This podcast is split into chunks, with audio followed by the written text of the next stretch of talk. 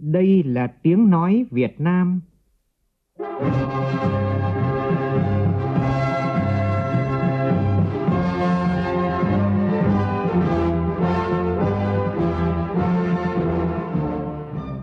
là tiếng nói Việt Nam phát thanh từ Hà Nội, thủ đô nước Cộng hòa xã hội chủ nghĩa Việt Nam.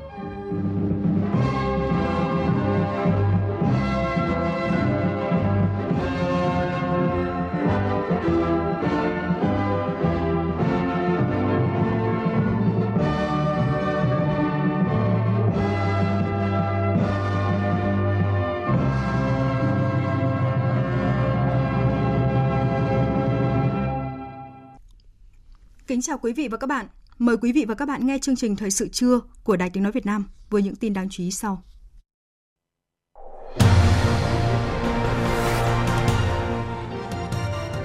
Thực hiện quyết định số 08 của Thủ tướng Chính phủ, cả nước có hơn 1.500.000 lao động được nhận tiền hỗ trợ thuê nhà. Bộ Lao động Thương binh và Xã hội yêu cầu chậm nhất đến ngày 30 tháng 8, tất cả địa phương có tỷ lệ giải ngân thấp hiện nay phải hoàn thành hỗ trợ. Nhiều chuyên gia châu Âu đánh giá cao sự phát triển kinh tế Việt Nam, đặc biệt là kinh tế thương mại. Trong phần tin thế giới, Tổng thư ký Liên Hợp Quốc họp với lãnh đạo Ukraine và Thổ Nhĩ Kỳ thảo luận tìm cách chấm dứt xung đột giữa Nga và Ukraine. Mỹ và Triều Tiên phản hồi về đề xuất của Hàn Quốc liên quan việc cung cấp viện trợ kinh tế để đổi lấy giải trừ về vũ khí hạt nhân.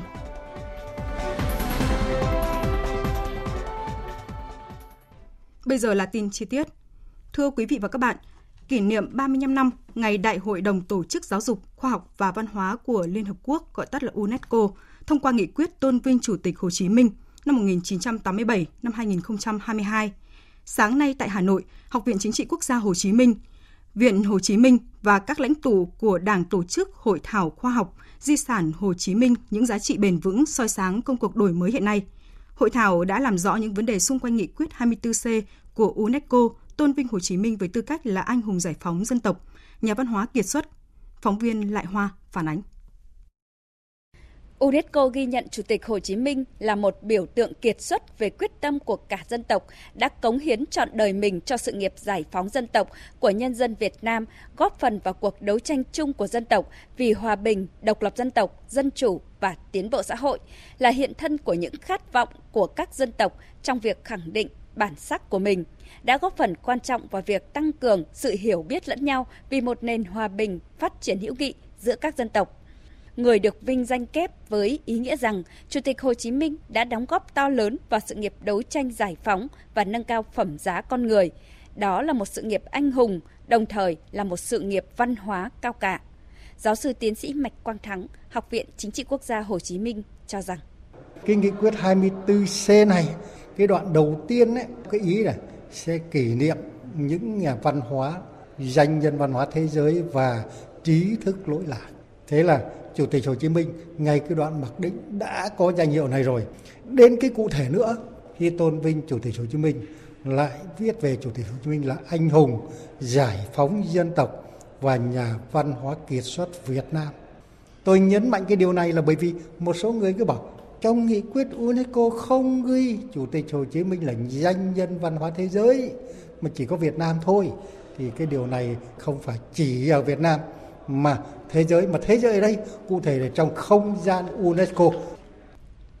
Những nội dung chứa đựng giá trị bền vững của di sản Hồ Chí Minh, đó là độc lập dân tộc gắn liền với chủ nghĩa xã hội, là sợi chỉ đỏ xuyên suốt hệ thống tư tưởng Chủ tịch Hồ Chí Minh, là mục tiêu khát vọng, là con đường duy nhất của cách mạng Việt Nam.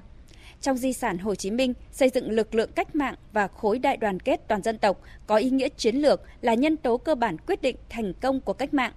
Di sản đạo đức Hồ Chí Minh còn bao gồm một hệ thống quan điểm đạo đức mới với tấm gương mẫu mực về đạo đức cách mạng của người. Đạo đức là gốc, là nền tảng tinh thần của xã hội và của người cách mạng.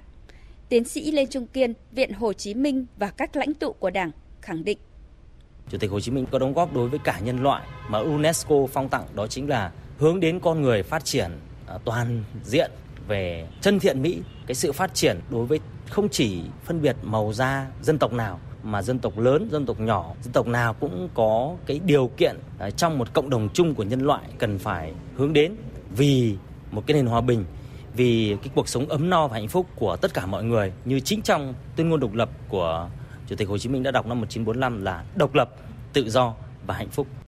Các tham luận tại hội thảo cũng khẳng định Chủ tịch Hồ Chí Minh đã để lại một kho tàng di sản vô giá, mãi mãi soi đường cho hôm nay và thế hệ mai sau, dẫn dắt dân tộc ta đến tương lai tươi sáng. Kỷ niệm 77 năm ngày Cách mạng tháng 8, 77 năm ngày truyền thống lực lượng Công an Nhân dân, ngày 19 tháng 8 năm 1945, 19 tháng 8 năm 2022 và 17 năm ngày Hội Toàn dân bảo vệ an ninh Tổ quốc, ngày 19 tháng 8 năm 2005 và ngày 19 tháng 8 năm 2022. Sáng nay tại Hà Nội, đoàn đại biểu Đảng ủy Công an Trung ương và Bộ Công an do Đại tướng Tô Lâm, Ủy viên Bộ Chính trị, Bí thư Đảng ủy, Bộ trưởng Bộ Công an dẫn đầu đến đặt vòng hoa và vào lăng viếng Chủ tịch Hồ Chí Minh. Thưa quý vị và các bạn, trong suốt 77 năm xây dựng, chiến đấu và trưởng thành, lực lượng Công an Nhân dân Việt Nam đã thể hiện sâu sắc, sinh động lòng trung thành tuyệt đối của Đảng và Nhà nước với Tổ quốc và nhân dân, với chế độ xã hội chủ nghĩa, thấm nhuần sâu sắc và làm theo 6 điều Bác Hồ dạy Công an Nhân dân, dũng cảm chiến đấu, sẵn sàng hy sinh, thức cho dân ngủ, gác cho dân vui chơi, lấy niềm vui hạnh phúc của nhân dân làm niềm vui lẽ sống của mình, sáng mãi tinh thần vì nước quên thân, vì dân phục vụ. Nhân kỷ niệm 77 năm ngày truyền thống lực lượng Công an Nhân dân Việt Nam, Việt Cường, phóng viên Đài Tiếng nói Việt Nam có bài viết. Mời quý vị và các bạn cùng nghe. Cách đây 77 năm, ngày 19 tháng 8 năm 1945, cuộc tổng khởi nghĩa giành thắng lợi ở Hà Nội và chỉ ít ngày sau đó giành thắng lợi trên cả nước. Cùng với sự ra đời của chính quyền cách mạng, lực lượng Công an Nhân dân được thành lập để trấn áp bọn phản cách mạng, bảo vệ Đảng, chính quyền non trẻ. Ở Bắc Bộ thành lập Sở Liêm phóng, Trung Bộ lập Sở Trinh sát, Nam Bộ lập Quốc gia tự vệ cuộc. Tuy tên gọi ở ba miền khác nhau, nhưng các tổ chức đầu tiên của Công an Nhân dân đều có chung nhiệm vụ trấn áp bọn phản cách mạng, gìn giữ an ninh trật tự, bảo vệ Đảng, bảo vệ chính quyền cách mạng và tài sản của nhân dân. Dưới sự lãnh đạo của Đảng Cộng sản Việt Nam, trong quá trình phát triển, lực lượng Công an Nhân dân thực hiện tốt vai trò nòng cốt, bảo vệ an ninh quốc gia, bảo đảm trật tự an toàn xã hội, góp phần quan trọng giữ vững ổn định chính trị xã hội, xây dựng một xã hội kỷ cương, tạo môi trường an ninh an toàn, lành mạnh, phục vụ phát triển kinh tế xã hội của đất nước. Trong xây dựng và bảo vệ Tổ quốc, dưới sự chỉ đạo của Đảng ủy Công an Trung ương và lãnh đạo Bộ Công an, lực lượng Công an Nhân dân đã liên tiếp mở các đợt cao điểm tấn công trấn áp tội phạm. Những hy sinh cao cả đó càng tô thắm thêm bản chất tốt đẹp cao quý của người chiến sĩ Công an Nhân dân, thức cho dân ngủ ngon, gác cho dân vui chơi, lấy niềm vui hạnh phúc của nhân dân làm lẽ sống của mình. Giáo sư tiến sĩ Hoàng Chí Bảo, chuyên gia cao cấp, nguyên Ủy viên Hội đồng Lý luận Trung ương cho rằng Công an là bạn của dân thì bảo vệ dân, bảo vệ cuộc sống bình yên của nhân dân, giữ gìn trật tự an ninh cho nhân dân. Công an là vì nước quên thân, vì dân phục vụ. Trong chiến tranh, công an đã nhiều việc. Trong hòa bình, công an lại càng nhiều việc hơn, khó khăn phức tạp hơn, nhiều khi âm thầm, vất vả hy sinh. Cho nên càng thấy rõ vai trò của công an lúc này là cực kỳ quan trọng.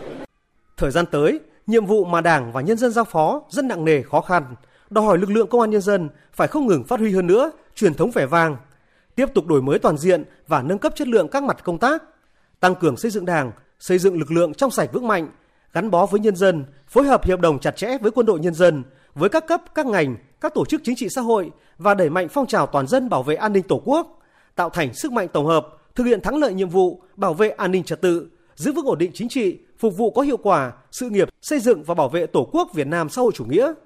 Đại tướng Tô Lâm, Bộ trưởng Bộ Công an cho biết. Để hoàn thành xuất sắc nhiệm vụ được Đảng, Nhà nước và nhân dân giao phó, toàn lực lượng Công an Nhân dân không ngừng nỗ lực, quyết tâm sáng tạo, triển khai quyết liệt hiệu quả nghị quyết Đại hội lần thứ 13 của Đảng và nghị quyết số 12 ngày 16 tháng 3 năm 2022 của Bộ Chính trị về đẩy mạnh xây dựng lực lượng Công an Nhân dân thật sự trong sạch, vững mạnh, chính quy, tinh nhuệ, hiện đại, đáp ứng yêu cầu nhiệm vụ trong tình hình mới. Về chú trọng công tác giáo dục chính trị tư tưởng, lấy giáo dục truyền thống, giáo dục chính trị là yếu tố then chốt để mỗi cán bộ chiến sĩ luôn luôn tự hào về truyền thống lịch sử vẻ vang của lực lượng, để hun đúc thêm ý chí, niềm tin và bản lĩnh trong cuộc đấu tranh bảo vệ an ninh trật tự của đất nước vì bình yên và hạnh phúc của nhân dân. Trong suốt quá trình chiến đấu và trưởng thành, dưới sự lãnh đạo của Đảng, được Chủ tịch Hồ Chí Minh trực tiếp chăm lo giáo dục rèn luyện. Trong bất cứ hoàn cảnh nào, cán bộ chiến sĩ Công an Nhân dân luôn giữ vững bản lĩnh chính trị, khẳng định lòng trung thành tuyệt đối với Đảng, với dân tộc, hoàn thành xuất sắc nhiệm vụ đảm bảo an ninh quốc gia, giữ gìn trật tự an toàn xã hội, qua đó góp phần thúc đẩy phát triển kinh tế xã hội, viết tiếp trang sử truyền thống vẻ vang của lực lượng Công an Nhân dân Việt Nam, vì nước quên thân, vì dân phục vụ, xứng đáng với niềm tin yêu của Đảng, Nhà nước và nhân dân. Quý vị và các bạn vừa nghe bài viết Công an Nhân dân Việt Nam sáng mãi tinh thần vì nước quên thân, vì dân phục vụ, nhân kỷ niệm 77 năm ngày truyền thống Công an Nhân dân 19 tháng 8. Thời sự VOV, nhanh, tin cậy, hấp dẫn.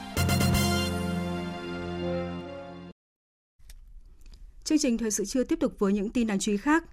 Thủ tướng Phạm Minh Chính sẽ chủ trì hội nghị công bố chương trình hành động của Chính phủ về phát triển kinh tế xã hội và bảo đảm quốc phòng vùng Trung Du và miền núi Bắc Bộ đến năm 2030, ngày 27 tháng 8 tới đây. Thông tin được Bộ Kế hoạch và Đầu tư đưa ra tại cuộc họp báo sáng nay. Tin cụ thể cho biết. Tại cuộc họp, Thứ trưởng Bộ Kế hoạch và Đầu tư Trần Duy Đông cho biết, ngày 27 tháng 8 tới đây, Bộ Kế hoạch và Đầu tư sẽ phối hợp với các bộ ngành địa phương tổ chức hội nghị công bố chương trình hành động của Chính phủ thực hiện nghị quyết số 11 của Bộ Chính trị về phương hướng phát triển kinh tế xã hội và bảo đảm quốc phòng vùng Trung Du và miền núi Bắc Bộ đến năm 2030, tầm nhìn đến năm 2045. Thủ tướng Chính phủ Phạm Minh Chính dự và chủ trì hội nghị. Với chủ đề tiềm năng, cơ hội, hợp tác phát triển, hội nghị sẽ được tổ chức tại thành phố Lào Cai, tỉnh Lào Cai, dự kiến có 600 đại biểu tham dự.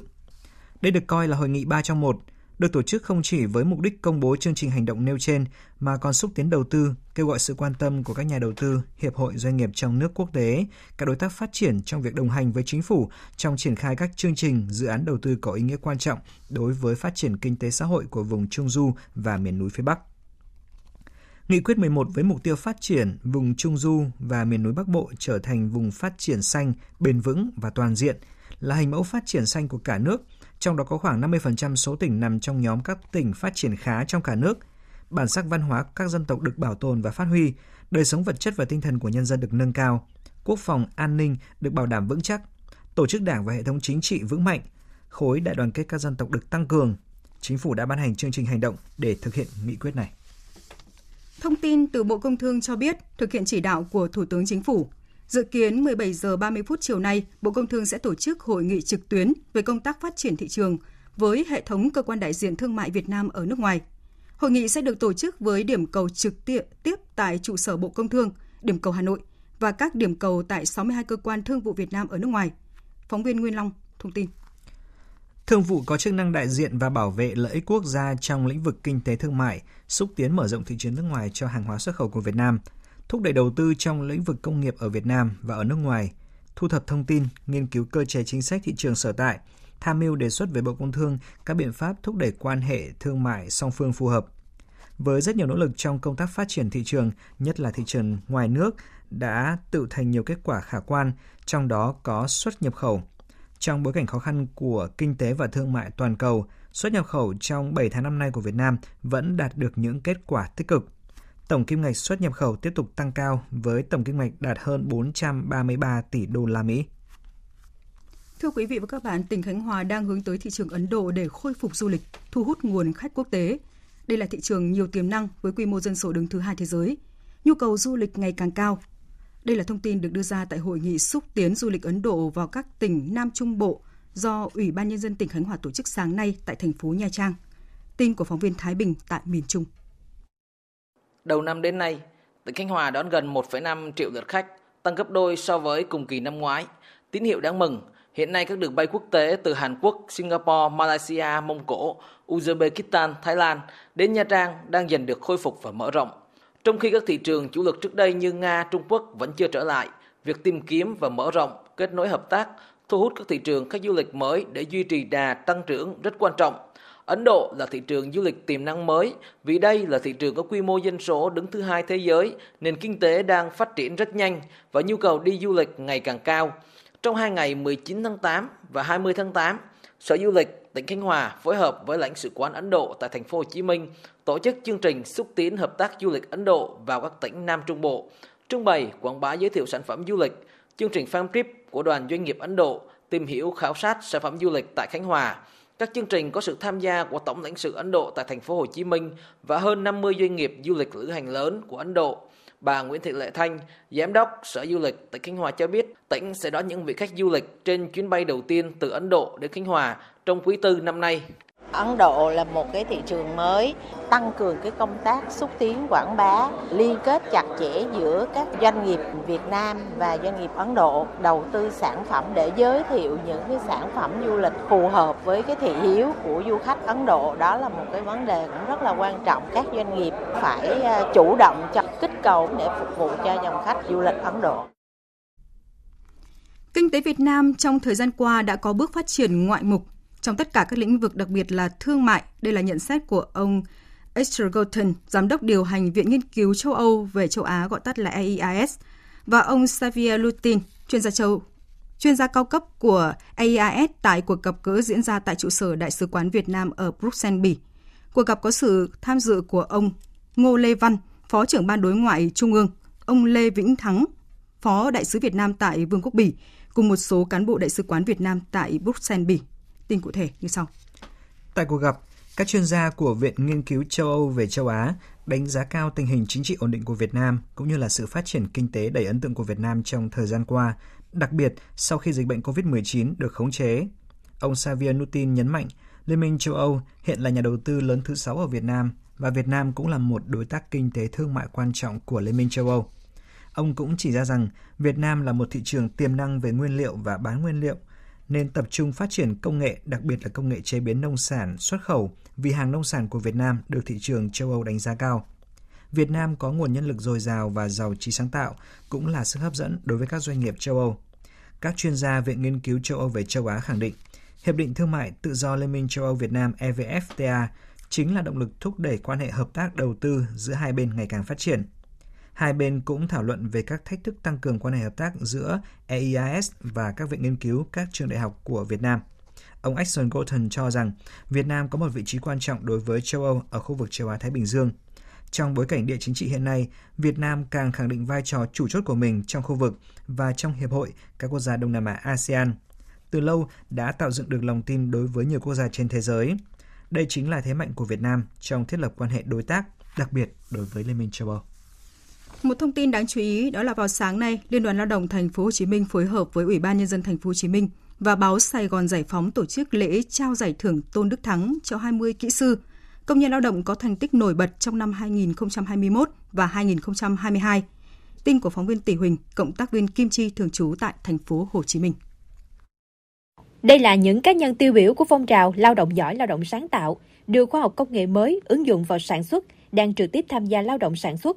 20 kỹ sư công nhân được trao giải đang làm việc trong các ngành công nghiệp trọng yếu của thành phố Hồ Chí Minh như cơ khí chế tạo máy, điện công nghiệp, nông nghiệp công nghệ cao, công nghệ thông tin, chế biến lương thực thực phẩm, hóa học. Trong đó có 10 cá nhân đạt giải thưởng Tôn Đức Thắng lần thứ 22 năm 2022 và 10 cá nhân đạt giải thưởng Tôn Đức Thắng lần thứ 21 năm 2021 vì lý do ảnh hưởng của đại dịch Covid-19 nên lễ trao giải lần thứ 21 năm 2021 không thể diễn ra. Chị Lê Thị Kim Loan, công tác tại công ty trách nhiệm hữu hạn quốc tế Unilever Việt Nam, một trong 20 gương tiêu biểu được trao giải thưởng Tôn Đức Thắng, bày tỏ vui mừng khi những cống hiến của bản thân được doanh nghiệp và thành phố ghi nhận. Để được ngày như ngày hôm nay thì mình đã trải qua rất là nhiều cố gắng. Thì mình đã cộng tác ở trong công ty Unilever được 14 năm rồi. Thì được sự hỗ trợ cũng như là tạo điều kiện của công ty thì đội ngũ trẻ của Unilever thì luôn có nhiều cái sáng kiến và được công ty tạo cho những điều kiện để mình hiện thực hóa nó. Và văn hóa ở Unilever là luôn luôn sáng tạo, luôn luôn tìm tòi để phát huy những ý kiến đó để nâng cao được cái giá trị lao động của bản thân và của cả công ty. 22 năm qua, thành phố Hồ Chí Minh có 231 kỹ sư công nhân được trao giải thưởng Tôn Đức Thắng. Chuyển sang một thông tin đáng chú ý. Theo Bộ Lao động Thương binh và Xã hội, tính đến cuối giờ chiều qua, cả nước đã có gần 1.600.000 lao động được nhận tiền hỗ trợ thuê nhà, với kinh phí là hơn 1.094 tỷ đồng, đạt gần 17% với dự kiến. Tin của phóng viên Kim Thanh. Thực hiện quyết định số 08 của Thủ tướng Chính phủ về việc thực hiện chính sách hỗ trợ tiền thuê nhà cho người lao động, Bộ Lao động Thương binh và Xã hội cho biết, cập nhật đến cuối giờ chiều qua đã có 60 trên tổng số 63 tỉnh có doanh nghiệp người lao động nộp hồ sơ. 3 tỉnh không có đối tượng gồm Lai Châu, Điện Biên và Cao Bằng. Số hồ sơ Ủy ban Nhân dân cấp huyện đã tiếp nhận được là hơn 91.000 doanh nghiệp với hơn 3.900.000 lao động. Số hồ sơ đã được thẩm định, có quyết định phê duyệt danh sách và số tiền hỗ trợ là gần 45.800 doanh nghiệp, hơn 2.860.000 lao động với kinh phí hơn 1.962 tỷ đồng. Để đẩy nhanh tiến độ hỗ trợ tiền thuê nhà cho người lao động, Bộ trưởng Bộ Lao động Thương binh và Xã hội Đào Ngọc Dung yêu cầu chậm nhất đến ngày 30 tháng 8, tất cả các địa phương có tỷ lệ giải ngân thấp hiện nay phải hoàn thành hỗ trợ. Bộ Lao động Thương binh và Xã hội đã giao Cục Việc làm tiếp tục tổ chức các đoàn kiểm tra các địa phương triển khai chậm. Đồng thời, định kỳ 3 ngày một lần, các địa phương phải báo cáo tiến độ. Cục Cảnh sát Quản lý Hành chính về Trật tự xã hội thuộc Bộ Công an phối hợp với Công an Thành phố Hồ Chí Minh, Công an quận Bình Thạnh triển khai mô hình điểm dịch vụ công trực tuyến theo đề án 06 tại khu quần thể dân cư Vinhome Center Park, phường 22, quận Bình Thạnh. Trong buổi đầu tiên, người dân tỏ ra phấn khích khi các thủ tục hành chính được giải quyết nhanh gọn. Phản ánh của Hoàng Minh, thường trú tại Thành phố Hồ Chí Minh. Thiếu tướng Lê Minh Hiếu, Phó Cục trưởng Cục Cảnh sát Quản lý Hành chính về Trật tự xã hội C06 cho biết, mô hình điểm dịch vụ công trực tuyến theo đề án 06 tập trung vào nhóm tiện ích dịch vụ công, giải quyết nhanh chóng thủ tục hành chính, tạo thuận lợi để người dân thực hiện đăng ký dịch vụ công trực tuyến, thúc đẩy chuyển đổi số quốc gia, xây dựng đô thị thông minh, v.v. Theo Thiếu tá Trần Duy Hiền, Phó Giám đốc Trung tâm Dữ liệu Quốc gia về Dân cư, đến thời điểm này có 21 trên 25 dịch vụ công trực tuyến đã được đưa vào sử dụng thay thế các thủ tục hành chính thủ công như trước. Việc tạo điều kiện thuận lợi để người dân và doanh nghiệp thực hiện các thủ tục đăng ký trực tuyến tại cơ sở giúp tiết kiệm thời gian, tiền bạc, công sức, nâng cao tính bảo mật thông tin, tránh thất lạc giấy tờ quan trọng. Mỗi người dân chỉ dùng một tài khoản định danh thống nhất, Thiếu tá Hiền nói. Hiện tại người dân có thể thực hiện được một số dịch vụ công, ví dụ như là công dân có thể thực hiện đăng ký tạm trú, thường trú, khai báo lưu trú tạm vắng, đăng ký cấp căn cước công dân và hộ chiếu online. Khi triển khai cái dịch vụ công này, chúng tôi có ứng dụng cái ứng dụng dữ liệu dân cư quốc gia. Chính vì vậy người dân sẽ không phải thực hiện kê khai lại nhiều lần thông tin của mình. Tại điểm dịch vụ công trực tuyến, mỗi cá nhân chỉ cần một thiết bị kết nối Internet để thực hiện các thủ tục. Theo ghi nhận của phóng viên, đa số người dân nơi đây đều rất phấn khởi khi có thể thực hiện các dịch vụ công trực tuyến thay vì phải trực tiếp mang hồ sơ đến các đơn vị tiếp nhận. Em thấy thứ nhất là không khí rất là vui vẻ và các bác phục vụ rất là tốt ạ. Trước đây thì hơi phức tạp một chút, thứ nhất là đến nó có nhiều công đoạn hơn và phải chờ đợi lâu hơn. Cái công tác làm những cái này thì người dân thì rất là mệt mỏi, nhưng mà đến ngày hôm nay thì em cảm thấy rất là nhanh gọn và rất là thích, chưa đến 15 phút nữa ạ. Nói chung là em cảm thấy như vậy thì sẽ rất là tốt cho người dân ạ. Công an hướng dẫn rất là cụ thể, mà bản thân chú hôm nay cũng trực tiếp làm cập nhật thông tin, đã có số tài khoản rồi và đã đăng ký thành công rồi. Thế cho nên riêng bản thân chú đi tới đây như vậy là nếu như mà có dịch vụ gì trong cái 25 dịch vụ tiện ích thì có thể là chú đã bắt đầu tự làm được rồi. Đấy, chú ngồi nhà chú làm được rồi. Đấy là một cái rất là phấn khởi. Thiếu tướng Lê Minh Hiếu đánh giá, Thành phố Hồ Chí Minh làm rất tốt công tác tuyên truyền, chuẩn bị, triển khai dịch vụ thiết yếu tại cấp cơ sở. Theo kế hoạch, lộ trình vận hành đề án 06 đối với nhóm 25 dịch vụ công thiết yếu sẽ hoàn thành vào cuối năm 2022. Thưa quý vị và các bạn, ngày mai 20 tháng 8 là thời hạn cuối để thí sinh đăng ký xét tuyển nguyện vọng vào đại học trên hệ thống tuyển sinh của Bộ Giáo dục và Đào tạo hoặc Cổng Dịch vụ Quốc gia. Sau thời điểm 17 giờ ngày mai, hệ thống sẽ tự động khóa chức năng đăng ký xét tuyển và thí sinh sẽ không còn quyền đăng ký hoặc điều chỉnh nguyện vọng.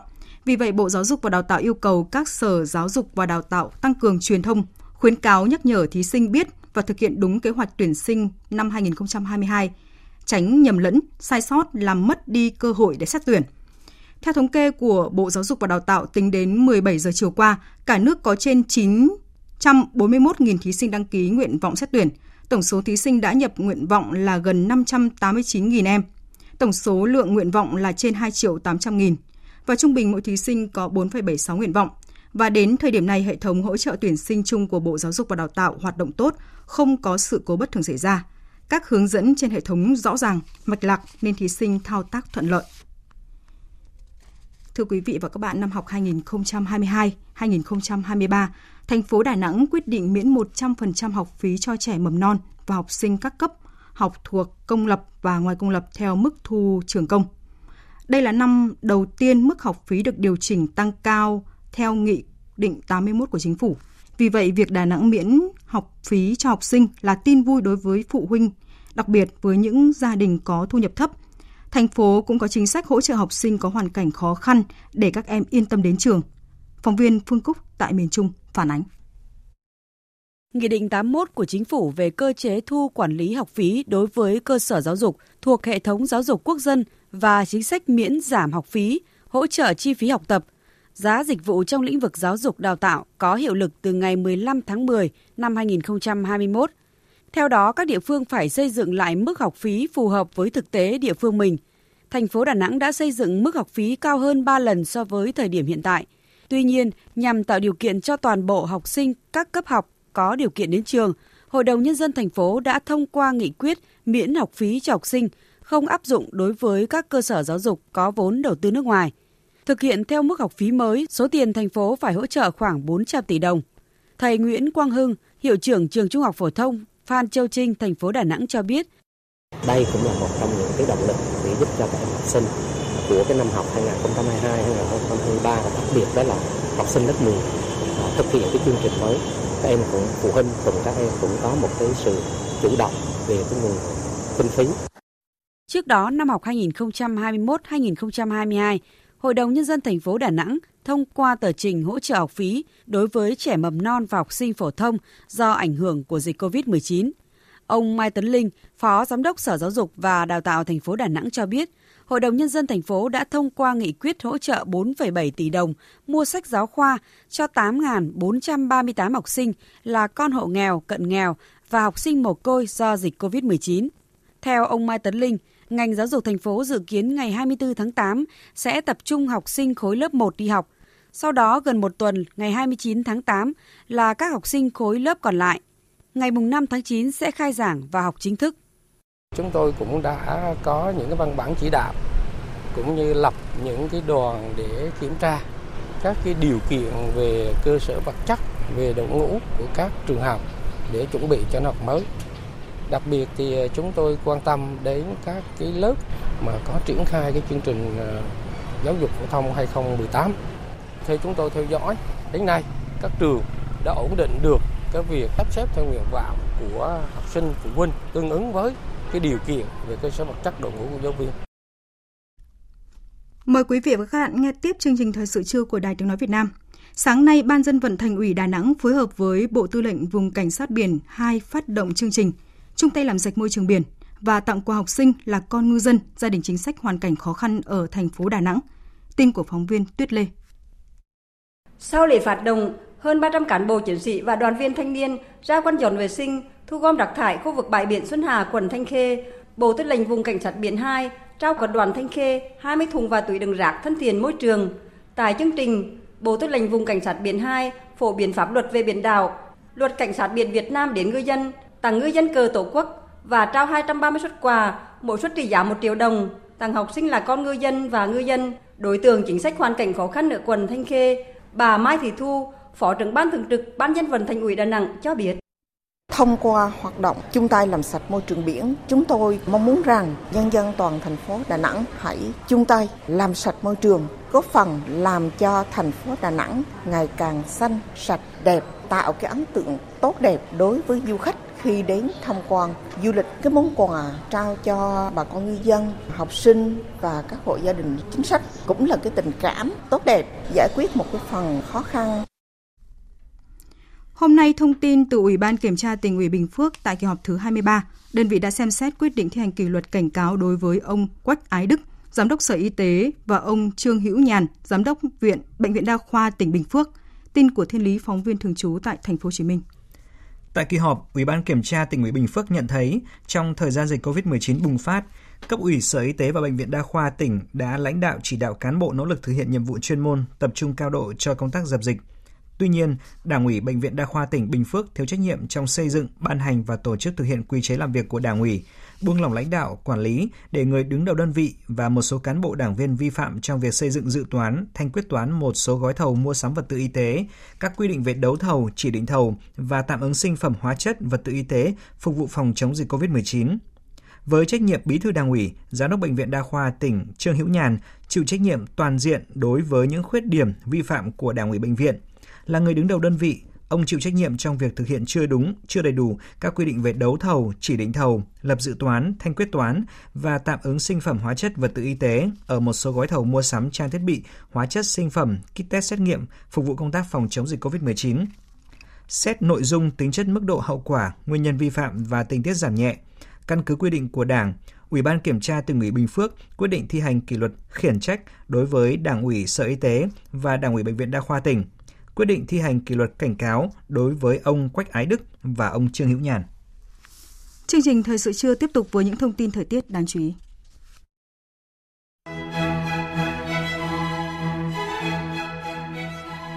trưa và đầu giờ chiều nay, Bắc Bộ và Bắc Trung Bộ vẫn oi nóng, nhiệt độ có nơi 35 độ.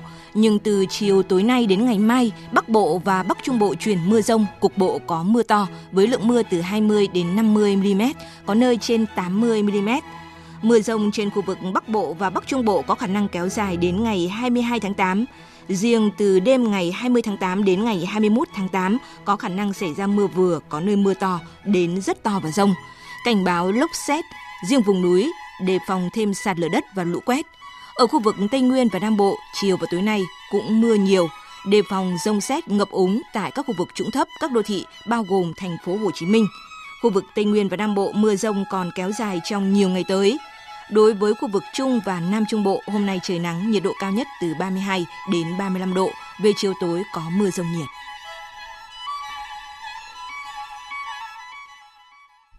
Tiếp nối chương trình là phần tin quốc tế. Thưa quý vị và các bạn, Liên Hợp Quốc cần phải đảm bảo an ninh, an toàn cho nhà máy điện hạt nhân Zaporizhzhia, hiện do phía Nga kiểm soát. Đây là khẳng định của Tổng thống Ukraine Zelensky đưa ra sau cuộc hội đàm với Tổng thư ký Liên Hợp Quốc Guterres đang ở thăm Ukraine, bàn về giải pháp chính trị giải quyết xung đột leo thang giữa Nga và Ukraine. Trả lời báo giới sau khi kết thúc cuộc gặp riêng với lãnh đạo Ukraine, Tổng thư ký Liên Hợp Quốc Antonio Guterres cũng lên tiếng kêu gọi phi quân sự hóa nhà máy điện hạt nhân Zaporizhzhia.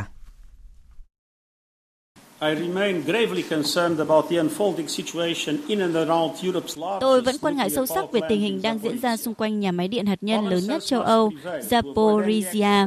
Cần tránh bất kỳ hành động nào có thể gây nguy hiểm đến sự an toàn, an ninh của nhà máy. Nó không thể được sử dụng như một phần trong bất kỳ chiến dịch quân sự nào. Thay vào đó, cần có thỏa thuận khẩn cấp để Zaporizhzhia đúng nghĩa là cơ sở hạ tầng dân sự thuần túy, đảm bảo an toàn cho khu vực. Sau cuộc trao đổi với Tổng thư ký Liên Hợp Quốc Guterres, Tổng thống Ukraine Volodymyr Zelensky cùng ngày đã có cuộc gặp riêng với người đồng cấp Thổ Nhĩ Kỳ Tayyip Erdogan ở Ukraine, lần đầu tiên kể từ khi Nga phát động chiến dịch quân sự đặc biệt tại Ukraine ngày 24 tháng 2. Hai bên đã ký một thỏa thuận về tái thiết cơ sở hạ tầng bị hư hại trong chiến dịch quân sự của Nga tại Ukraine. Tổng thống Thổ Nhĩ Kỳ Tayyip Erdogan cho biết, ông cùng người đồng cấp Ukraine và Tổng thư ký Liên Hợp Quốc đã thảo luận về việc tái khởi động các cuộc đàm phán hòa bình với Nga dựa trên bầu không khí tích cực gần đây nhờ hiệu quả của thỏa thuận xuất khẩu ngũ cốc do Liên Hợp Quốc làm trung gian. Các bên cũng thảo luận về việc trao đổi tù binh giữa Nga và Ukraine và Tổng thống Thổ Nhĩ Kỳ sẽ trao đổi vấn đề này với người đồng cấp Nga Vladimir Putin. Tổng thống Indonesia Joko Widodo cho biết, Chủ tịch Trung Quốc Tập Cận Bình và Tổng thống Nga Vladimir Putin có kế hoạch tham dự hội nghị thượng đỉnh G20 tại Bali vào tháng 11 tới. Đây là lần đầu tiên ông Joko Widodo xác nhận cả hai nhà lãnh đạo có kế hoạch tham dự hội nghị thượng đỉnh G20. Phạm Hà, phóng viên thường trú Đài Tiếng Nói Việt Nam tại Indonesia, thông tin. Với tư cách nước chủ tịch G20, Tổng thống Jokowi đã tìm cách trở thành nhà trung gian hòa giải giữa các nước, là nhà lãnh đạo châu Á đầu tiên đến thăm cả Ukraine và Nga. Trong tuần này, ông Jokowi cho biết cả Nga và Ukraine đã chấp nhận Indonesia là cầu nối hòa bình. Sự tham gia của Chủ tịch Trung Quốc Tập Cận Bình và Tổng thống Nga Putin tại hội nghị G20 nhận được sự quan tâm đặc biệt của dư luận trong bối cảnh phương Tây đang ra sức cô lập Nga và gây sức ép để loại Nga ra khỏi các diễn đàn quốc tế. Nếu hai nhà lãnh đạo Mỹ-Trung tham dự hội nghị sẽ là cuộc gặp trực tiếp đầu tiên với Tổng thống Mỹ Joe Biden cùng các nhà lãnh đạo lớn khác của thế giới kể từ sau cuộc xung đột Nga-Ukraine nổ ra. Cuộc xung đột này cũng đã gây ra sự chia rẽ giữa các quốc gia thành viên G20 trong chương trình nghị sự chung trong năm nay. Trả lời trên Bloomberg, Tổng thống Jokowi cho biết Chủ tịch Trung Quốc Tập Cận Bình sẽ tham dự, trong khi Tổng thống Putin cũng cho biết sẽ đến hội nghị. Bộ Ngoại giao Trung Quốc cũng như các quan chức phủ Tổng thống Indonesia chưa có bình luận về thông tin này. Trong tuyên bố mới nhất, Điện Kremlin cho biết Tổng thống Nga và Tổng thống Indonesia đã thảo luận về việc chuẩn bị cho hội nghị thượng đỉnh G20 tại Bali trong một cuộc điện đàm vào hôm qua. Tuy nhiên, thông báo không đề cập việc liệu nhà lãnh đạo Nga có tham dự trực tiếp hội nghị hay không. Nếu Tổng thống Putin xác nhận tham dự, có thể đây sẽ là lần đầu tiên ông có cuộc gặp trực tiếp với Tổng thống Ukraine Volodymyr Zelensky kể từ khi xung đột nổ ra. Indonesia trước đó cũng cho biết đã mời Tổng thống Ukraine tham dự hội nghị với tư cách khách mời vì Ukraine không phải là thành viên của G20. Triều Tiên vừa đưa ra phản hồi khá gay gắt đối với đề xuất của Tổng thống Hàn Quốc Yoon Suk Yeol về việc sẵn sàng cung cấp viện trợ kinh tế để đổi lấy giải trừ hạt nhân. Mỹ cũng đã đưa ra phản ứng riêng về vấn đề này. Tổng hợp của biên tập viên Đình Nam. Đề xuất táo bạo lấy viện trợ kinh tế đổi lấy phi hạt nhân hóa Triều Tiên của Tổng thống Hàn Quốc được lên ý tưởng ngay từ khi nhậm chức và vừa được nhắc lại nhân dịp đánh dấu 100 ngày đầu tiên nhiệm kỳ của Tổng thống Yoon Suk Yeol. Theo đề xuất này, Hàn Quốc sẽ viện trợ kinh tế cho Triều Tiên theo từng giai đoạn nếu Bình Nhưỡng chấm dứt phát triển vũ khí hạt nhân và bắt đầu phi hạt nhân hóa. Tổng thống Hàn Quốc cũng nhấn mạnh, bất kỳ cuộc đối thoại liên triều nào cũng cần là những cuộc đàm phán thực chất thay vì biểu diễn. Bất kỳ cuộc đối thoại nào giữa các nhà lãnh đạo Hàn Quốc và Triều Tiên hoặc các cuộc đàm phán giữa các quan chức hai nước không nên là một màn biểu diễn chính trị mà phải góp phần thiết lập hòa bình thực chất trên bán đảo Triều Tiên và ở Đông Bắc Á. Để đảm bảo an ninh cho chính phủ Triều Tiên không phải là điều mà chính phủ chúng tôi có thể cung cấp. Nhưng chính phủ của chúng tôi và tôi không muốn có sự thay đổi bắt buộc nào đối với hiện trạng hiện nay. Điều quan trọng nhất là thiết lập hòa bình bền vững. Tuy nhiên, đề xuất của Hàn Quốc không được phía Triều Tiên đón nhận đúng như dự báo của giới phân tích. Sáng nay, bà Kim Jo-chung, quan chức cấp cao của Triều Tiên, đồng thời là em gái của nhà lãnh đạo Triều Tiên Kim Jong-un cho rằng một kế hoạch như vậy là chưa thực tế, thiếu hiểu biết và còn lâu mới thành hiện thực. Bà cũng nhấn mạnh chiến lược hạt nhân là cốt lõi của Triều Tiên, đồng thời đặt ra nghi vấn về hành động tiếp theo của Hàn Quốc nếu kế hoạch này thất bại. Bà cho rằng việc tuyên bố muốn tổ chức các cuộc đối thoại bên cạnh việc đẩy mạnh tăng cường khả năng răn đe với Triều Tiên của Hàn Quốc là sự thiếu chân thành. Trong khi đó, giới chuyên gia nhận định đề xuất táo bạo mà Tổng thống Hàn Quốc đưa ra không có quá nhiều sự khác biệt so với các đề xuất của các nhà lãnh đạo nước này trước đó. Thậm chí nó còn rất giống với những vấn đề đã được nêu ra tại các cuộc gặp thượng đỉnh Mỹ-Triều, Liên Triều gần đây nhất, song đã thất bại. Điều đó là lý do họ cho rằng Triều Tiên khó chấp nhận đề xuất này.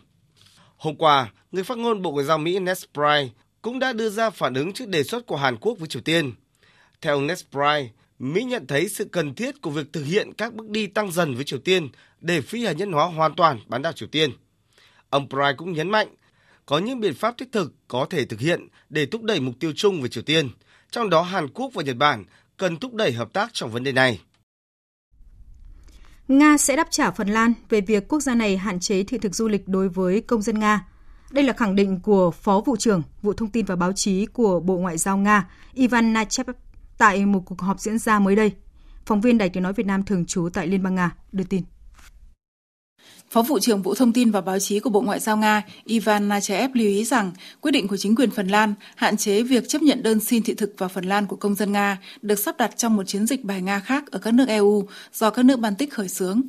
Ông mô tả quyết định của các nhà chức trách Phần Lan là sự phân biệt đối xử có động cơ chính trị đối với người Nga trên cơ sở nguồn gốc quốc gia. Ông Nachev tuyên bố những bước đi này sẽ không có phản ứng từ phía Nga. Nhà ngoại giao này không nói về các biện pháp mà phía Nga sẽ thực hiện, nhưng nhấn mạnh rằng người Nga cần chuẩn bị cho việc các nước EU ngừng cấp thị thực Schengen cho công dân Nga. Gần đây, một số nước châu Âu đã có những lời kêu gọi cấm tất cả người Nga nhập cảnh vào các nước này theo thị thực Schengen.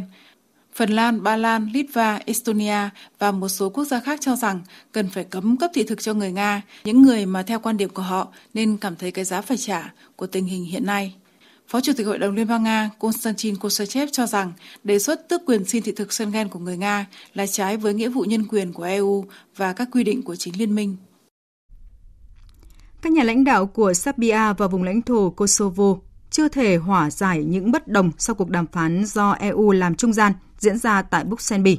Song hai bên đều nhất trí sẽ nối lại các cuộc thảo luận trước thời hạn chót ngày 1 tháng 9 tới. Phát biểu trước báo giới, chỉ vài giờ sau hội đàm kín giữa Tổng thống Serbia Aleksandar Vučić và nhà lãnh đạo Kosovo Albin Kurti, đại diện cấp cao phụ trách chính sách an ninh và đối ngoại của Liên minh châu Âu Josep Borrell cho biết. Cộng đồng quốc tế không muốn chứng kiến những căng thẳng gia tăng trong giai đoạn tới và các bên sẽ phải hoàn toàn chịu trách nhiệm về bất kỳ sự leo thang nào trên thực tế. Và thật đáng tiếc, hôm nay chúng tôi đã không đạt được thỏa thuận nào cả. Tuy nhiên, lãnh đạo hai bên đều đã nhất trí rằng quá trình này cần được tiếp tục và cuộc thảo luận sẽ được nối lại trong những ngày tới. Căng thẳng giữa Serbia và Kosovo đang lên cao sau khi Kosovo thông qua luật yêu cầu người Serbia đổi hộ chiếu để lấy các giấy tờ đặc biệt do Kosovo cấp và chuyển biển số Serbia sang biển số được cấp ở Kosovo.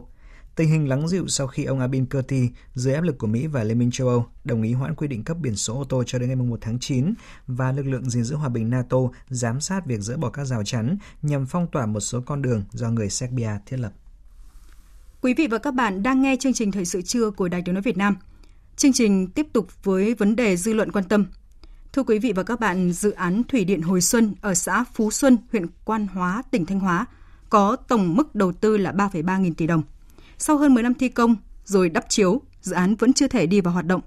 Đáng nói hơn là nhiều công trình dân sinh, tái định cư không được thực hiện đúng cam kết, ảnh hưởng đến đời sống của người dân và phát triển kinh tế địa phương.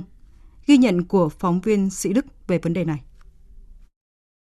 Nhà máy Thủy điện Hồi Xuân được xây dựng trên sông Mã, công suất lắp máy 102 MW với 3 tổ máy do Công ty Cổ phần Đầu tư và Xây dựng Điện Hồi Xuân thuộc Tổng Công ty Cổ phần Xây dựng Điện Việt Nam làm chủ đầu tư. Dự án được khởi công năm 2007, đến năm 2015 thì dự án được chuyển giao cho công ty Đông Mê Công và được chính phủ bảo lãnh cho khoản vay thương mại 125 triệu đô la Mỹ từ một ngân hàng của Mỹ. Nhờ đó năm 2016 dự án được thi công trở lại. Tuy nhiên từ quý 2 năm 2018 thì dự án lại phải tạm dừng. Ông Cao Văn Nhâm, một người làm công tác phục vụ dự án cho biết. Đến bây giờ là tiền lương thì còn đang ở lại với bên công ty, là nói chung là cũng hơi bị nhiều.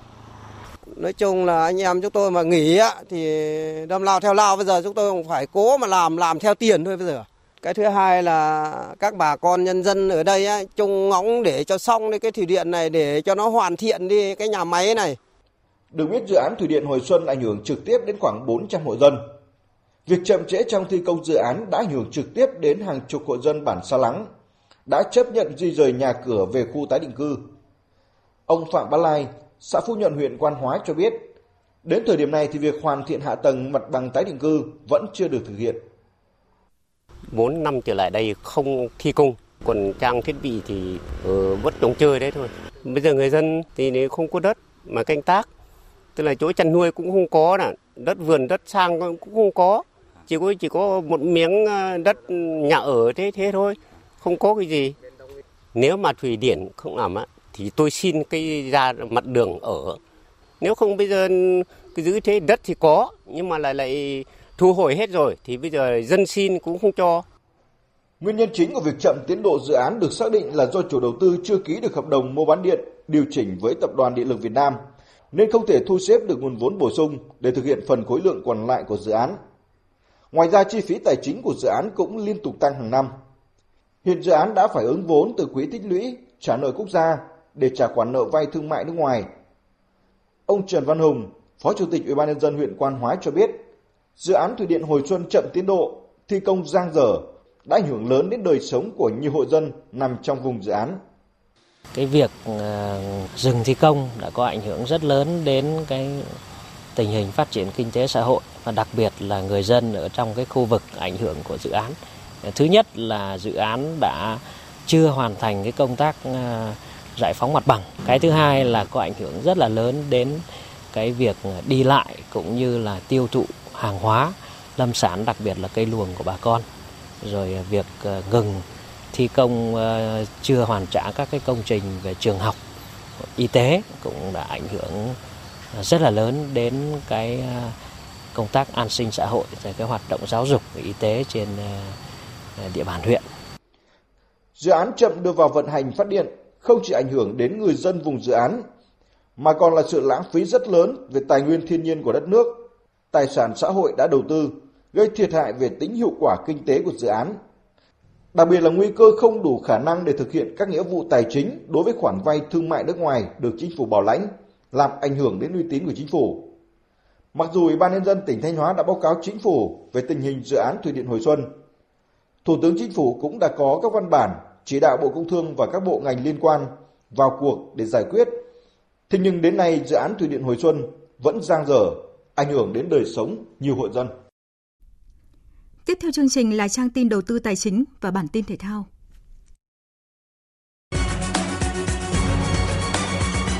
Trang tin đầu tư tài chính. Thưa quý vị và các bạn, giá vàng SJC tiếp tục điều chỉnh giảm. Cụ thể, thời điểm trưa nay tại Thành phố Hồ Chí Minh, công ty vàng bạc đá quý Sài Gòn niêm yết giá vàng SJC mua vào mức 66 triệu 100 nghìn đồng một lượng và bán ra 67 triệu 100 nghìn đồng một lượng. Cùng thời điểm tại Hà Nội, công ty trách nhiệm hữu hạn Bảo Tín Minh Châu niêm yết giá vàng SJC mua vào mức 66.110.000 đồng một lượng và bán ra 67.040.000 đồng một lượng. Trong khi đó, giá vàng dòng Thăng Long mua vào là 51.890.000 đồng một lượng và bán ra 52.640.000 đồng một lượng. Sáng nay, Ngân hàng Nhà nước công bố tỷ giá trung tâm của đồng Việt Nam với đô la Mỹ ở mức 23.205 đồng đổi 1 đô la Mỹ, tăng 13 đồng so với hôm qua. Bộ Xây dựng vừa có văn bản gửi Ngân hàng Nhà nước tổng hợp danh mục dự án nhà ở xã hội, nhà ở cho công nhân cải tạo chung cư cũ đợt 2 được hỗ trợ lãi suất từ ngân sách nhà nước theo Nghị định số 31 năm 2022 của Chính phủ. Trên cơ sở báo cáo của các địa phương đến ngày 16 tháng 8 năm nay và rà soát điều kiện theo quy định của Nghị định số 31 năm 2022, Bộ Xây dựng đã xác định thêm 11 dự án nhà ở xã hội, nhà ở công nhân, cải tạo chung cư cũ bảo đảm điều kiện được vay vốn hỗ trợ lãi suất 2% từ ngân sách nhà nước. Sau thời gian lấy ý kiến, Bộ Công an vừa hoàn thiện hồ sơ và đề nghị Bộ Tư pháp thẩm định dự thảo nghị quyết thí điểm cấp quyền lựa chọn sử dụng biển số ô tô thông qua đấu giá. Theo dự thảo, người có nhu cầu đấu giá được chọn bất kỳ biển số nào trong kho biển số đấu giá của các tỉnh, thành phố để tham gia đấu giá. Bộ Công an cũng đề xuất khi chuyển nhượng xe, người trúng đấu giá được quyền giữ lại biển số xe đăng ký cho xe khác thuộc sở hữu, được chuyển nhượng cho tặng, thừa kế xe cùng biển số trúng đấu giá. Giá khởi điểm cho biển số xe đấu giá khoảng 40 triệu đồng một biển số xe tại Hà Nội, Thành phố Hồ Chí Minh và 20 triệu đồng một biển số xe đối với các tỉnh, thành phố khác. Tiếp theo là tin diễn biến trên thị trường chứng khoán. Thưa quý vị và các bạn, bước vào phiên giao dịch sáng nay, tâm lý nhà đầu tư thận trọng khi thị trường đang biến động trong vùng kháng cự mạnh, khiến VN Index diễn biến rung lắc nhẹ. Nhóm cổ phiếu dầu khí đang là tâm điểm đáng chú ý của thị trường. Chốt phiên giao dịch sáng nay, VN Index đạt 1.279,69 điểm, HNX Index đạt 301,91 điểm. Đầu tư tài chính biến cơ hội thành hiện thực.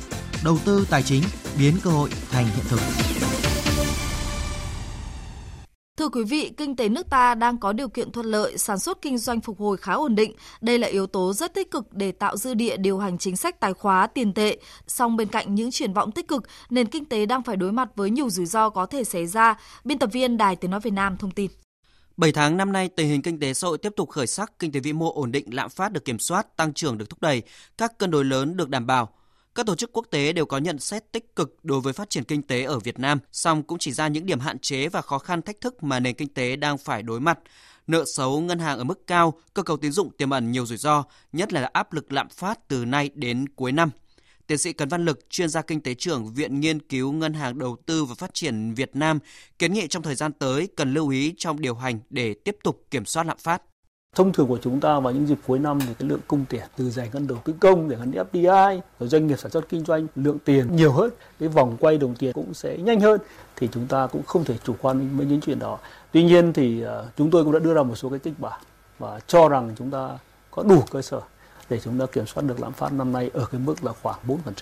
Bởi vì Quốc hội với Chính phủ đã ban hành cái chương trình phục hồi 2 năm, cho nên năm nay tôi cho rằng là cái điều hành của Chính phủ phải là hài hòa, phải là cân bằng, phân tích dự báo kịp thời để có những cái kịch bản ứng phó. Mặc dù hiện nay khu vực doanh nghiệp đang có sự phục hồi tích cực, nhưng thực tế các doanh nghiệp còn yếu, thiếu cả về số lượng và chất lượng. Để hỗ trợ doanh nghiệp vượt qua khó khăn và nhanh chóng phục hồi, các chuyên gia cho rằng phải tháo gỡ các vướng mắc rào cản về pháp lý để khơi thông nguồn lực đầu tư cho sản xuất kinh doanh. Cùng với đó là việc tiếp tục hỗ trợ giảm chi phí, tạo cơ hội cho doanh nghiệp tiếp cận nguồn lực hỗ trợ của nhà nước.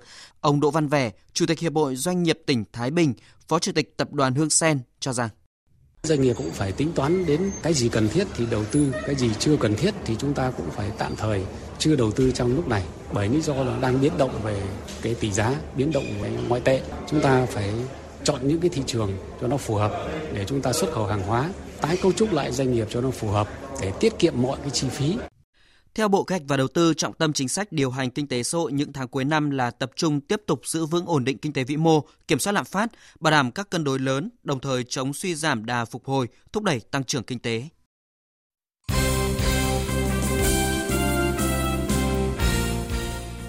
Thưa quý vị và các bạn, chuẩn bị cho vòng loại U20 châu Á 2023 diễn ra vào giữa tháng 9 tới, đội tuyển U20 Việt Nam đang có chuyến tập huấn thi đấu giao hữu tại Nhật Bản.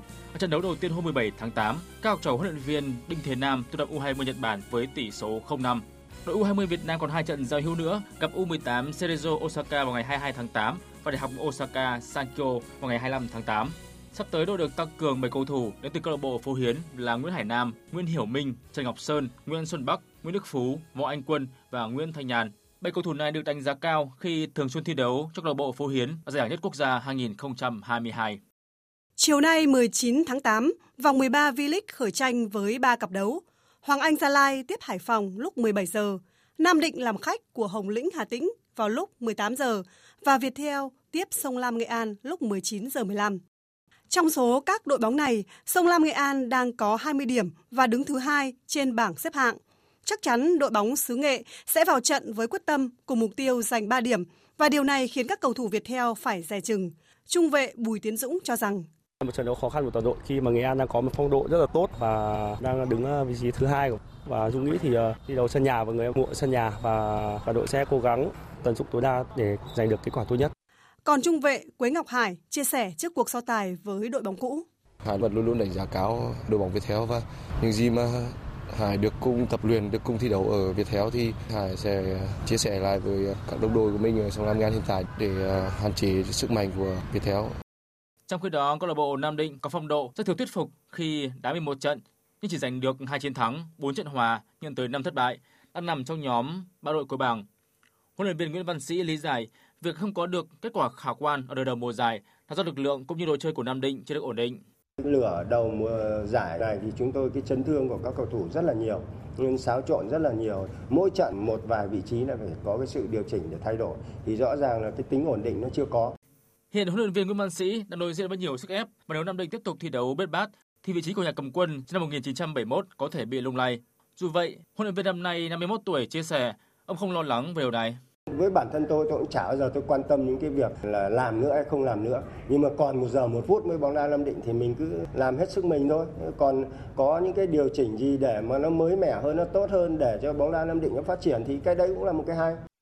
Ở môn bóng đá nữ, chiều qua tại sân Trung tâm Đào tạo bóng đá trẻ Việt Nam diễn ra 2 cặp bán kết giải bóng đá nữ Cúp Quốc gia 2022. Thành phố Hồ Chí Minh 1 vượt qua Than khoáng sản Việt Nam với tỷ số 1-0. Huấn luyện viên Đoàn Thị Kim Chi hài lòng sau chiến thắng nhọc nhằn của các học trò. Thời tiết nắng nóng cho nên là các cầu thủ xuống sức khá là nhanh. Nhưng dù sao thì đội Thành phố Hồ Chí Minh 1 cũng đã tận dụng được cơ hội và ghi tên mình vào cái trận chung kết. Ở trận bán kết còn lại, Hà Nội 1 cũng vượt qua Thái Nguyên T&T 1-0. Như vậy, Hà Nội 1 và Thành phố Hồ Chí Minh 1 sẽ gặp nhau trong trận chung kết, còn Than khoáng sản Việt Nam cùng Thái Nguyên T&T đá trận tranh hạng 3. 2 trận đấu này diễn ra vào chiều và tối ngày 21 tháng 8. Rạng sáng nay, cầu thủ số 1 Việt Nam Lê Quang Liêm đã nhận thất bại 1-3 trước vua cờ người Na Uy Magnus Carlsen ở trận đấu thứ 4 trận chính FTX Crypto Cup, giải cờ vua trực tuyến Champion Chess Tour 2022. Sau 4 trận đấu, Quang Liêm tạm xếp hạng 7 trong số 8 kỳ thủ dự giải với 1 trận thắng, 3 trận thua. Trong khi đó, Magnus Carlsen giữ ngôi đầu bảng sau 4 trận toàn thắng. Đối thủ tiếp theo của kỳ thủ Lê Quang Liêm là thần đồng người Ấn Độ Ramesh Babu, người đang cùng dẫn đầu bảng với vua cờ Carlsen khi có 12 điểm.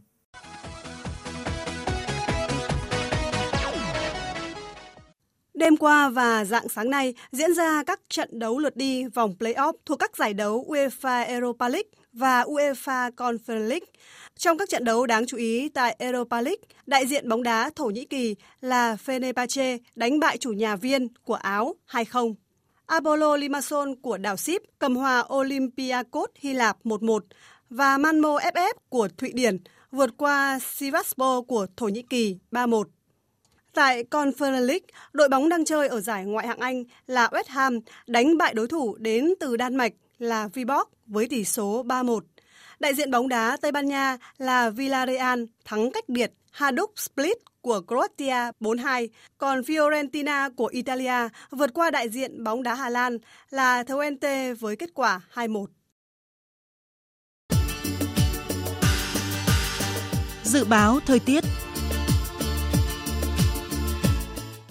Tin dự báo thời tiết chiều và đêm nay, phía Tây Bắc Bộ chiều nắng có nơi có nắng nóng, chiều tối và đêm có mưa rào và dông rải rác, cục bộ có mưa to, nhiệt độ từ 24 đến 35 độ. Phía Đông Bắc Bộ chiều nắng, chiều tối và đêm có mưa rào và dông, cục bộ có mưa to, nhiệt độ từ 24 đến 35 độ, vùng núi có nơi thấp nhất dưới 24 độ. Khu vực từ Thanh Hóa đến Thừa Thiên Huế chiều nắng có nơi có nắng nóng, chiều tối và đêm có mưa rào và dông rải rác, riêng phía Bắc cục bộ có mưa to, nhiệt độ từ 24 đến 35 độ. Khu vực từ Đà Nẵng đến Bình Thuận chiều nắng, chiều tối có mưa rào và có nơi có dông, nhiệt độ từ 25 đến 34 độ. Tây Nguyên có mưa rào và rải rác có dông, cục bộ có mưa to, nhiệt độ từ 19 đến 30 độ. Nam Bộ có mưa rào và rải rác có dông, cục bộ có mưa to, nhiệt độ từ 24 đến 33 độ. Khu vực Hà Nội chiều nắng, chiều tối và đêm có lúc có mưa rào và dông, cục bộ có mưa to, nhiệt độ từ 25 đến 35 độ. Tiếp theo là dự báo thời tiết biển, vịnh Bắc Bộ có mưa rào và rải rác có dông, tầm nhìn xa từ 4 đến 10 km, gió nhẹ. Vùng biển từ Quảng Trị đến Quảng Ngãi có mưa rào rải rác và có nơi có dông, tầm nhìn xa trên 10 km, giảm xuống từ 4 đến 10 km trong mưa, gió Nam đến Tây Nam cấp 3, cấp 4. Vùng biển từ Bình Định đến Ninh Thuận, từ Bình Thuận đến Cà Mau có mưa rào và có nơi có dông, tầm nhìn xa trên 10 km, giảm xuống từ 4 đến 10 km trong mưa, gió Tây Nam cấp 4, cấp 5. Vùng biển từ Cà Mau đến Kiên Giang và Vịnh Thái Lan có mưa rào và có nơi có dông, tầm nhìn xa trên 10 km, gió Tây đến Tây Nam cấp 4, cấp 5.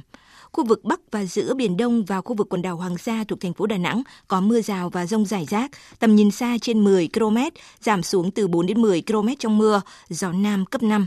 Khu vực Nam Biển Đông và khu vực quần đảo Trường Sa thuộc tỉnh Khánh Hòa có mưa rào rải rác và có nơi có dông, tầm nhìn xa trên 10 km, giảm xuống từ 4 đến 10 km trong mưa, gió Tây Nam cấp 4, cấp 5.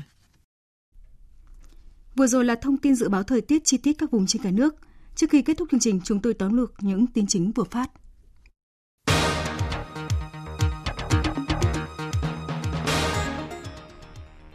Để đẩy nhanh tiến độ hỗ trợ tiền thuê nhà cho người lao động, Bộ trưởng Bộ Lao động Thương binh và Xã hội Đào Ngọc Dung yêu cầu, chậm nhất đến ngày 30 tháng 8, tất cả địa phương có tỷ lệ giải ngân thấp hiện nay phải hoàn thành hỗ trợ. Bộ Lao động Thương binh và Xã hội đã giao Cục Việc làm tiếp tục tổ chức đoàn kiểm tra các địa phương triển khai chậm. Đồng thời định kỳ 3 ngày một lần, các địa phương phải báo cáo tiến độ. Các chuyên gia của Viện Nghiên cứu châu Âu và về châu Á đánh giá cao tình hình chính trị ổn định của Việt Nam, cũng như sự phát triển kinh tế ấn tượng của Việt Nam trong thời gian qua, đặc biệt sau khi dịch bệnh COVID-19 được khống chế. Các chuyên gia khẳng định, Hiệp định Thương mại Tự do EU-Việt Nam, gọi tắt là EVFTA, chính là động lực thúc đẩy quan hệ hợp tác đầu tư giữa hai bên ngày càng phát triển. Tại cuộc hội đàm với Tổng thư ký Liên Hợp Quốc Guterres đang ở thăm Ukraine, Tổng thống Ukraine Zelensky đề nghị Liên Hợp Quốc cần phải đảm bảo an ninh an toàn cho nhà máy điện hạt nhân Zaporizhzhia hiện do phía Nga kiểm soát.